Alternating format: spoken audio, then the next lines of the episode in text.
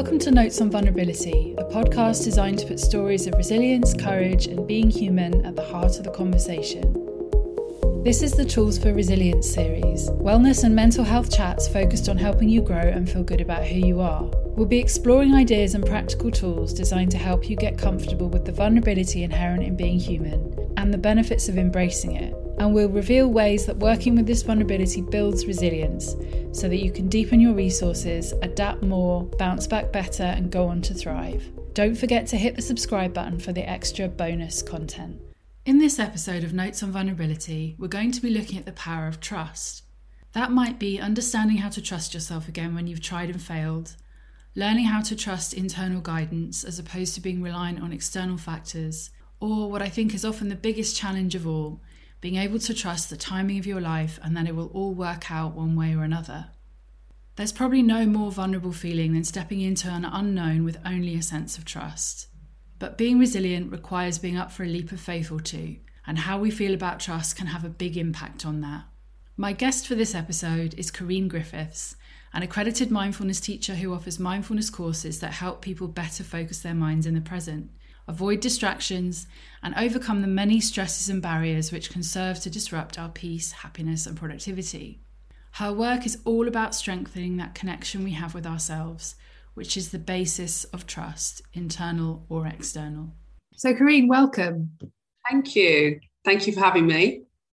So, if you feel comfortable talking about it, could you start by telling me a bit about how you came to mindfulness? Yeah, um, I started my mindfulness journey, I call it probably about five, six years ago. Um, before that, you know, working in sort of, I say, freelancer, corporate environments, all of that kind of stuff, which I still do to today, but much differently than I did before. And um, I went through some periods of grief, you know, and when I talk about grief, like significant loss, I lost uh, five family members within 18 months. And um, that had uh, a significant impact on me, I would say, in terms of um, feeling quite numb with everything the grief, the overwhelm from the grief. And uh, I went to therapy at that time, and then it was suggested about mindfulness, which is when I started to embark on that journey. And then from there, I noticed that, um, you know, not immediately like, okay, I'm doing mindfulness now, and that's it, it's a magic. Um, thing to help you through grief, but I just noticed how much it helped me understand being present and the fact that we don't have control of what's in front of us and trying to control your emotions all the time because you don't want to feel them. So it helped me over that time with the, the therapy at that point to to start to feel what your emotions is in a difficult situation. And actually, it stayed with me, especially when the pandemic arrived. Um, noticing how much the pandemic didn't have the same effect maybe that it did with other people. Um, I had sort of this um, way of being able to use and connect to myself, my breath, my body, my emotions, and process what's happening. Um, and that really then led me to just want to continue this and notice how it started to seep into all of all of my life, not just in times of difficulty. And so now it's just with me, it's just part of who I am. It's not something separate, it's not something that I do over there and then get back on the on the treadmill. It's something that just is with me, the engine inside. It sounds like a massively powerful shift. Um, yeah, uh, but not all quite. It's very subtle. So I, I found that the, you know, my husband does call it a transformation. um, he said it's because it's been quite subtle. The things that I used to get annoyed about or upset about or frustrated about or lose my top about. I don't i still get frustrated but it's the way that i feel that frustration that's different. Uh, i'm able to sort of process things better focus on what's important let go of things but not let go of things in a detached way which i think mindfulness can allude to that like oh you know just let it go and it doesn't really matter where it's actually you're letting it go but noticing and what action you want to take from that. So yeah, it's definitely um, transform. I say transformed who I am inside, it, but subtle maybe too. It's just made me brighter. Should we should we do some now so we can give people a sense of what you're talking about? Yeah, yeah, no, of course. Um, I think if we just do a really short focus, and I, I say focus breathing exercise, I normally ask people just to focus on something because then it helps anchor them. So yeah, should we do that, Alex? Let's do that. I'll get you to do. I'll get you to do it as well. So um, yeah, so let's just take a few moments being here. Um, it's just me and you, and whoever's listening. We're just going to take a few moments just to anchor ourselves. I call it putting that anchor into where we're sitting, and whether you're lying down, feeling your back against the chair, or if you're lying down on the floor, feet on the floor, and just feeling that, and just noticing where you are. We're just going to focus where we are right now, sitting in gratitude. And what I'm actually going to ask you to do to make sure that we have a safe practice here is to just choose an item that's next to you. So I'm actually not going to do with your eyes closed. I'm just going to ask you to choose an item for this focus exercise and breathing exercise. Just just choose something that's around you. Could be a pen, could be a you know a paper clip, whatever it is. Just something that you can just focus on for the moment. And I just want you to take hold that item in your hand and just take a few breaths in and out just in and out. And no particular way. Again, we want to make sure we keep people safe and just feel what's comfortable for you. Let's just explore what you have in front of you. Just look at it. I have a pen and I'm just exploring this pen. Just take a few moments to notice any scuffs, any scratches, what colour the item is in front of you. And again, just take a moment to just breathe in and out. Feel your shoulders drop. That item. You may notice that your mind wanders off. Just bring it back to where you are right now in a compassionate way. Mind may wander, just see it as clouds, just bring it back to where you are right now and just explore this item like it's the first time you've seen it color, the shapes, the size? Is it reflecting off anything? My pen's reflecting at the moment. I can see it against the window.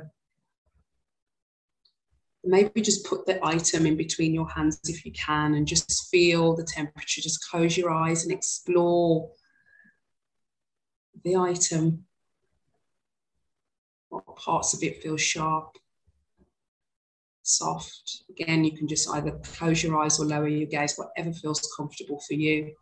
I mean, how many times have you picked up this item in your life? And is there anything on there that you've never noticed before as you explore the item?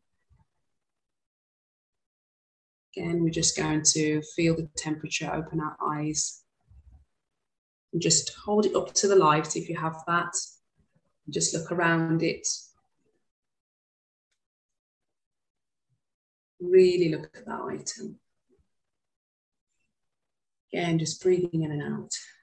You're just bringing yourself to just you, me and my pen at the moment. And it's not about what you're going to do with the item, you're just looking at it for what it is. And I'm going to ask you, Alex, is there anything on this item that you explored that you've never seen before? Oh, I picked up my phone. I'm not sure if that was a good idea, but I've noticed that the side of the case has got quite a large dent in it, which I hadn't noticed. So, yeah. And also that the the flash at the back is is sort of pearlescent. It's quite reflective. It's quite. I've never mm. noticed that before either. Yeah. No, thank you. And thanks for sharing that because one of the key things when I talk about mindfulness and just getting people to focus is that it can be really hard just to go straight into a breathing mm. exercise. If you've never done mindfulness or meditation before, you sit there and you feel may feel uncomfortable. If you suffer from anxiety, that can be a bit of a challenge. So a focus exercise is giving you something to just anchor on and use your senses, your eyes, you know sometimes you can listen to whatever that item is and you're using the tips of your fingers and feeling what it feels like. But it's also a really great exercise to help you understand what a beginner's mind is as well which is like seeing something familiar for the first time. Yeah. So like how many times have you picked up the phone how many times have i picked up this pen how many times have we gone into situations where you feel like it's the same but actually if you just take a moment to stop and to pause as if you're looking at it the first time, things come to light. It's that curiosity. And that's just a really great way of being able to think about when we talk about mindfulness, improving your intention and your focus, how the breathing, when you start to practice that breathing and noticing how it feels to be still and out of that autopilot, you can start to notice things you've never noticed before. So that's a very small little taster of um, a focus exercise for you, Alex. I really like that. I think that's a great way to start as well. Yeah. So as this session, not a session, is it? As this episode. Yeah. you felt like you was in a session then, though, didn't you? no, I'm getting got you writing. I know. Um, as this episode is all about trust, let's start by talking about what does trust mean to you? I think um, me definitely now trust means about being able to trust my my decisions, trust my intuition, and not rely on always relying on what the world is telling me to do, and living by just what the world dictates, the rules, the regulations, all of these things. So trusting to me is about trusting myself, trusting my intuition, trusting that vulnerability that you want to have um, and and I use mindfulness to sort of cultivate that. So that's kind of what trust means to me. It's about trusting in the decisions that I make that are the right decisions at that time. And that's all I can do is make the decisions that feel right for me at that time and that it feels right inside. How does it come up with the people that you work with? Um, it comes Oh, it's one of the, the, the, mindfulness principles that you go through on the program when you do the sort of the eight week program. People sometimes touch on the fact that they really struggle to trust their decisions especially if you're somebody who um, likes control quite a bit potentially and um, want to know that the decision you make is the right outcome you know? So with that sometimes people get a little bit caught up in what trust is and then looking at what everybody else is doing and trusting in that decision. But it's about knowing what's going on around you and then just making a decision that you feel comfortable that's right for you. But it does definitely come up in the sessions quite often. It's like sometimes people have forgotten how to trust themselves and be okay with the decision they make or uh, at that time and not beat themselves up about it if it's not the right decision at that time in your life, whatever that may be. So, why don't we trust ourselves? Oh, why don't we trust ourselves? So there's a number of factors. It can be, you know, how you've been brought up. It can be relationships that you've had. So there's not. I, I couldn't turn around and say, well, this is why you don't trust yourself, mm-hmm. because the whole premise of mindfulness is for you to figure out why you don't trust yourself uh, through the various reasons um, that I've given. So it's all about you knowing what trust looks like for you and not what trust looks like that everybody else tells you, you know, what it is. So it's a pretty subjective thing then? Yeah, I'd say so. You know, I would definitely say that when, I, as long as I am, you know, open and confident about the decision that I make today at this particular moment, and know that I've made it by using being curious and you know, being open and making that decision or trusting in the way that I, I want to do something, then I'm, I'm, I'm okay with that. But I definitely feel like when I'm, when people are just on the, the treadmill of life, making mm. decisions all the time and you know they make some maybe some poor decisions that they feel they've made that they've spent so much time beating themselves up about those decisions that they then worry about the future decisions. And that's where obviously our anxiety and our stress comes into play when we start to worry about what we want to do you know do i trust in what i want to do next etc so i do i do think it is subjective i don't think anybody can say it's this because it's a feeling yeah if you trust me or I trust you or I trust the situation. It's how something makes you feel. Uh, and that's trust is built up. I see trust being built up over a series of moments. Um, it's not just like, oh, I trust that now and that's it. You know, if you have a conversation with someone and you start to connect with someone, it's part of a, a, journey if it's to do with someone else. And it's the same with yourself. If you start to trust yourself, you've got to give yourself that compassion to um, you know make decisions that you think oh that didn't go my way but that's okay you know it's been okay like with trust like it's something we just expect to have but when it comes to sort of building trust whether it's in yourself um, your choices the world around you.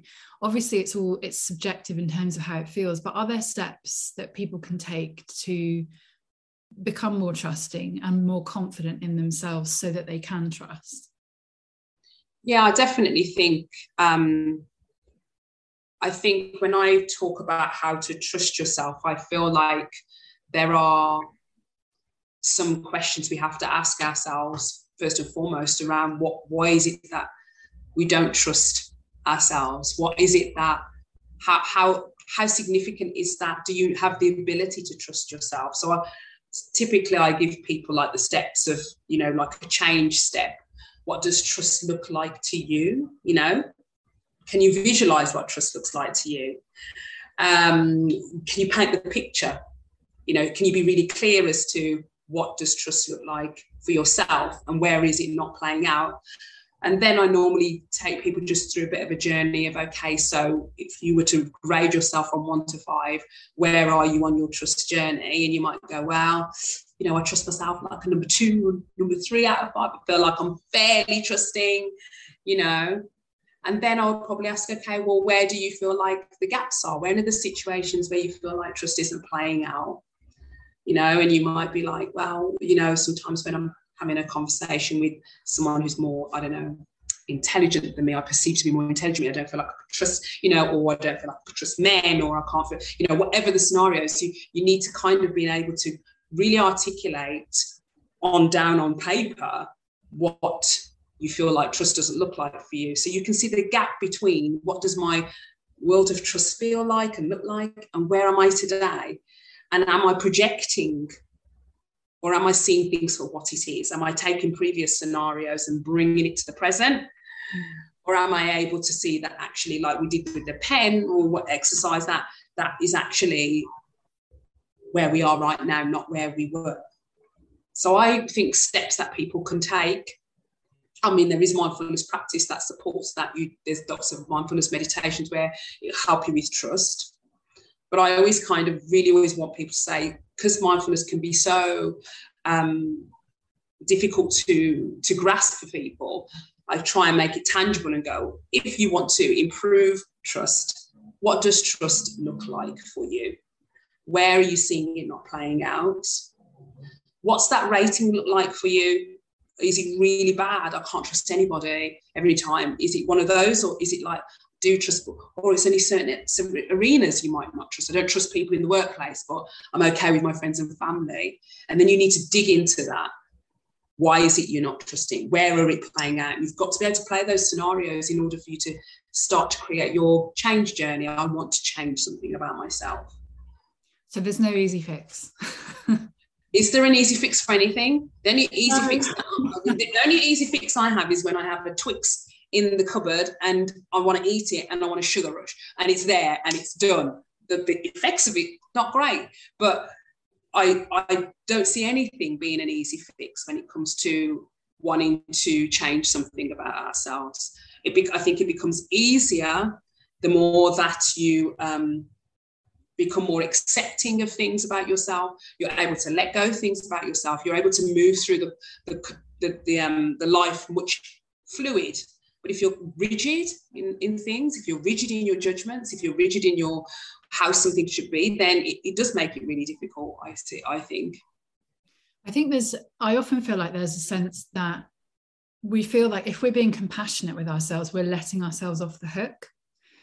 So how does that play out in terms of this kind of scenario? Letting ourselves off the hook. Um, compassion, you know, you're being kind to yourself, but you're also accepting sort of the difficulty of feeling with with with what it is.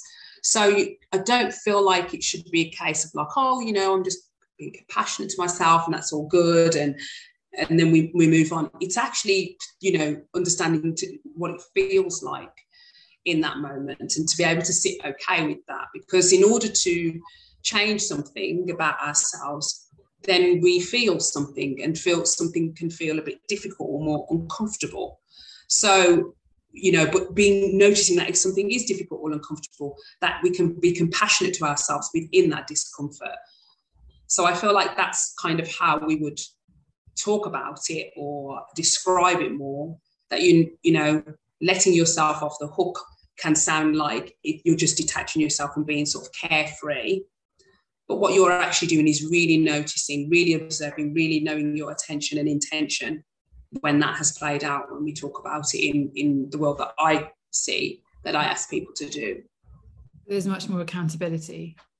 Definitely more accountability. And not and, and, and, i think even sort of the language that we use can just make it feel like we're giving ourselves a hard time you know um, am, I, am i being accountable for everything you know? And we use all this this self-analysis language that we're just constantly on this measure ourselves analyze ourselves we're not supposed to go through our whole lives analyzing everything we do in every every moment but what we can start to do is notice things about ourselves that we can move through with more intention, attention, know how easy it is to let go, know how easy it is to accept no, and not just be stuck in those states, you know? Yeah. So, like, rates of anxiety have shot up in the past few years, especially as a result of the pandemic. Anxiety is probably one of the biggest blocks to trust, I think. And what would you say to someone who who feels like in the battle between trust and anxiety or trust and fear, it's anxiety and fear that wins every time for them. Yeah, uh, I hear that because I suffered from anxiety myself. So, you know, um, it's really difficult when you're in those those states to make those decisions. And I, as a, I, as someone who's a mindfulness teacher and not a medical expert, it's really important to know when you need to go further in, for example, going to therapy if you need to explore that from an anxiety perspective. So when I see it, when I see helping people who suffer with anxiety or is to be able to understand, you know, how you can use your breath to the exercise that can help calm you. And notice that um, when you have panic, it is for a moment and you're able to um, talk through that.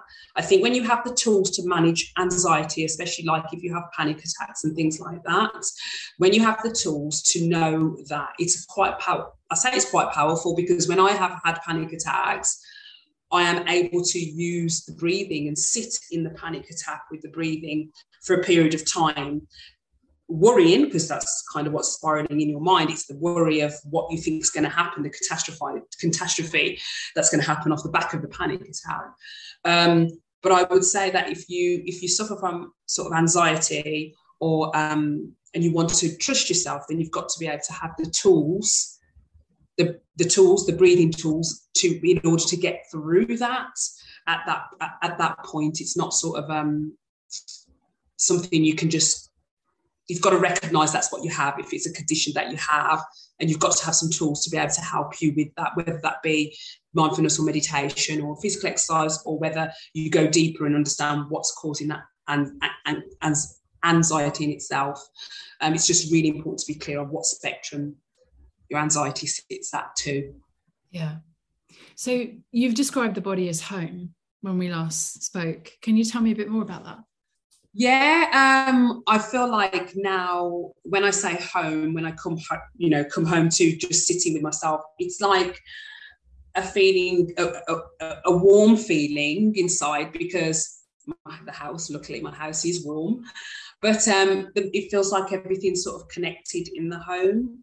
The brain, the mind is connected to the body and then when I think about how it's connected to the body and everything that's kind of trying to work, I notice then if things around my body doesn't work particularly well, like it does in the homes, if you have like a pipe work not working, I feel like that's how it feels with my whole like physical body itself.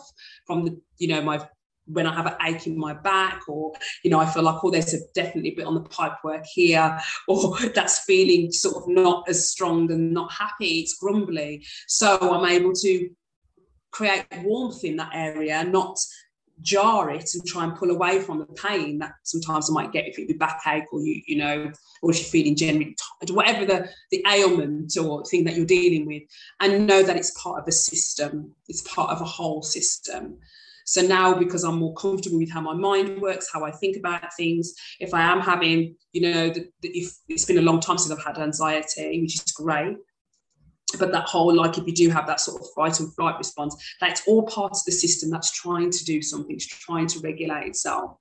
And therefore once you know that you can push that beautiful oxygen air into that body and try and give it what it needs but if sometimes if we're detached if we're running so busy in the mind and we're detached from the body we might be trying to fix the mind but we're just not attached we're not able to really connect the two so it's about how for me it's like i feel just in tune with with everything that that works around my mind and my, and my body really I love that analogy. I get like a warm feeling here when you talk about coming home. That's really in my chest. Yeah, yeah. um, so in terms like trusting is hard, and I think it takes for a lot of people, especially if there's been a, a breach of trust in the past or it's just not something you've ever learned, it can feel like quite a big mountain to climb. So why should we do it? What what do we lose if we don't trust? And what are the benefits of working on it, do you think? Well, you you you, you pointed out that um, it can be really difficult. It can be feel like a mountain to climb. And my view is you can climb the mountain if you just take one step at a time. And it's about trying to take something and make it a step at a time and not this you know, oh my gosh, I've got all of this I'm going to have to deal with. So I think the first thing is recognizing that to make a step is a step and rewarding yourself on a step when you're going to climb sort of on that mountain. The second thing you said was about um, why should I bother trusting?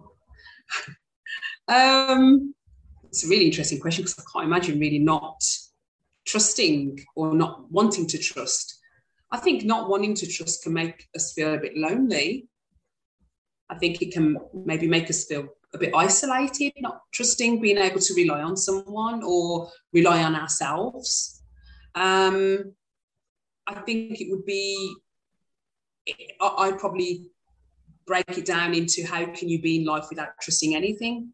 I mean, you trust that you're going to, that you hope the postman's going to come, or you trust there's going to be food in the shop for you to go shopping. You've got to trust somebody to put that food in the shop, which means you've got to trust the delivery person. That's trust. So, you know, all of these things you may automatically trust in. Um, and then it's about how you start to trust in things that, as you say, have hurt you, those closer relationships or situations where it has been a bit more heartfelt. So I think if we remember that we do trust in a lot of things in life, you trust that you go to the fuel station and that the fuel is there, well, that's relying on somebody else. And that actually we're all interconnected. So I would probably pose the question try and tr- not trust, really not trust. And you'll know what really not trusting is about. You wouldn't be able to survive, most likely. So we, you're saying that we actually all might be more trusting than we than we think we are. Yeah, because you rely on someone for something. Yeah, that's an interesting point, actually. Everything you do is you're relying on somebody, you're relying on someone to do something. For you to eat, you're relying on someone. Yeah. So it's something that we all do quite naturally, and it's not this big vulnerable thing, which it often feels like.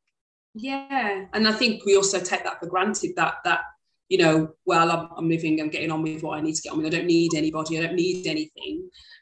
once you recognize that actually when we get down to the real fundamentals of life, that's when you strip back into the simplicity, really think about can I survive without any anyone really? And actually, there's lots of things that we are already trusting in, and I think it's about building on that.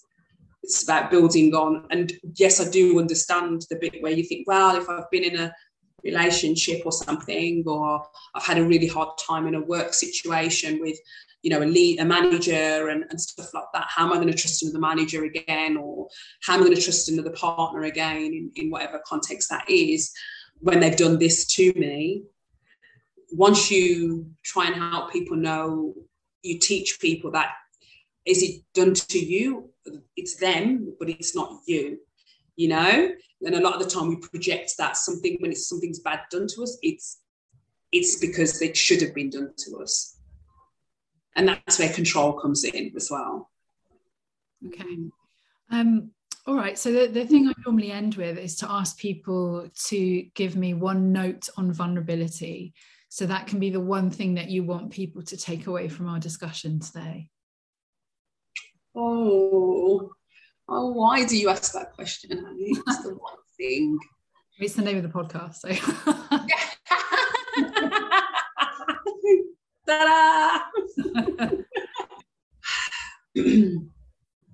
Don't underestimate yourself. Yeah. Oh, okay, that's that's concise. that wasn't. Don't underestimate. Don't yeah yeah. Don't underestimate yourself and what you feel like you can and can't do. I think I think it's within all of us if we're prepared to just take that step to go there. So don't underestimate yourself. I love that. Well, thank you so much. This has been a really interesting discussion. no, thank you, Alex. And um, yeah, I really appreciate you uh, letting me come on today. If you especially enjoyed this topic and would like to go deeper into how to take action on it, don't forget that you can hit the subscribe button to access all the additional tips, ideas, and support.